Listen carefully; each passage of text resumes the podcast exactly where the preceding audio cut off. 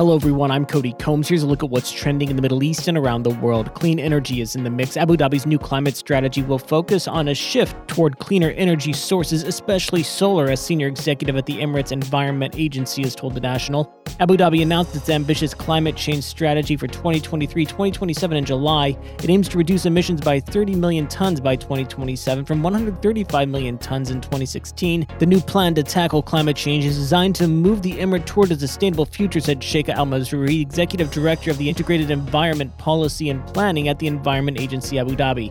The UAE's energy portfolio includes solar, natural gas, and nuclear. Iraq is also trending. Iraq's former finance minister Ali Allawi has told the National he is unaware of the exact details of the charges brought against him in relation to the quote heist of the century investigation. He said he was ready to fully cooperate with the government. Mr. Allawi, who spoke to the National from his home in London, stepped down from the position of deputy prime minister as well as minister of finance last August. A few months after he was accused of enabling the theft of $2.5 billion, the officials named by the Iraqi government in the investigation include Mr. Allawi and aides to the former Prime Minister Mustafa al Kadhimi, whom Baghdad says now all live outside Iraq.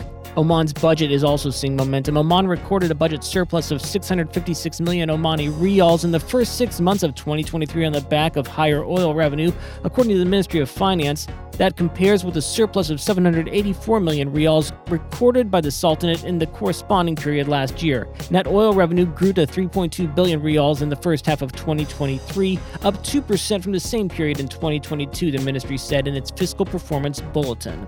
Mark Zuckerberg and Elon Musk are also both trending. Zuckerberg, the head of Facebook owner Meta Platforms, threw cold water on claims by Elon Musk that the two billionaires are working out plans for a cage fight in Rome. Quote, I love this sport and I've been ready to fight since the day Elon challenged me, Mr. Zuckerberg wrote in a post on Meta's Threads blogging site.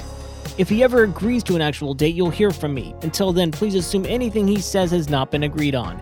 Mr. Zuckerberg, a martial arts enthusiast, was responding to an earlier Mr. Musk post that purported to give details of the duel. That's it for today's trending Middle East update. For our full range of podcasts, head on over to our comprehensive podcast section at thenationalnews.com.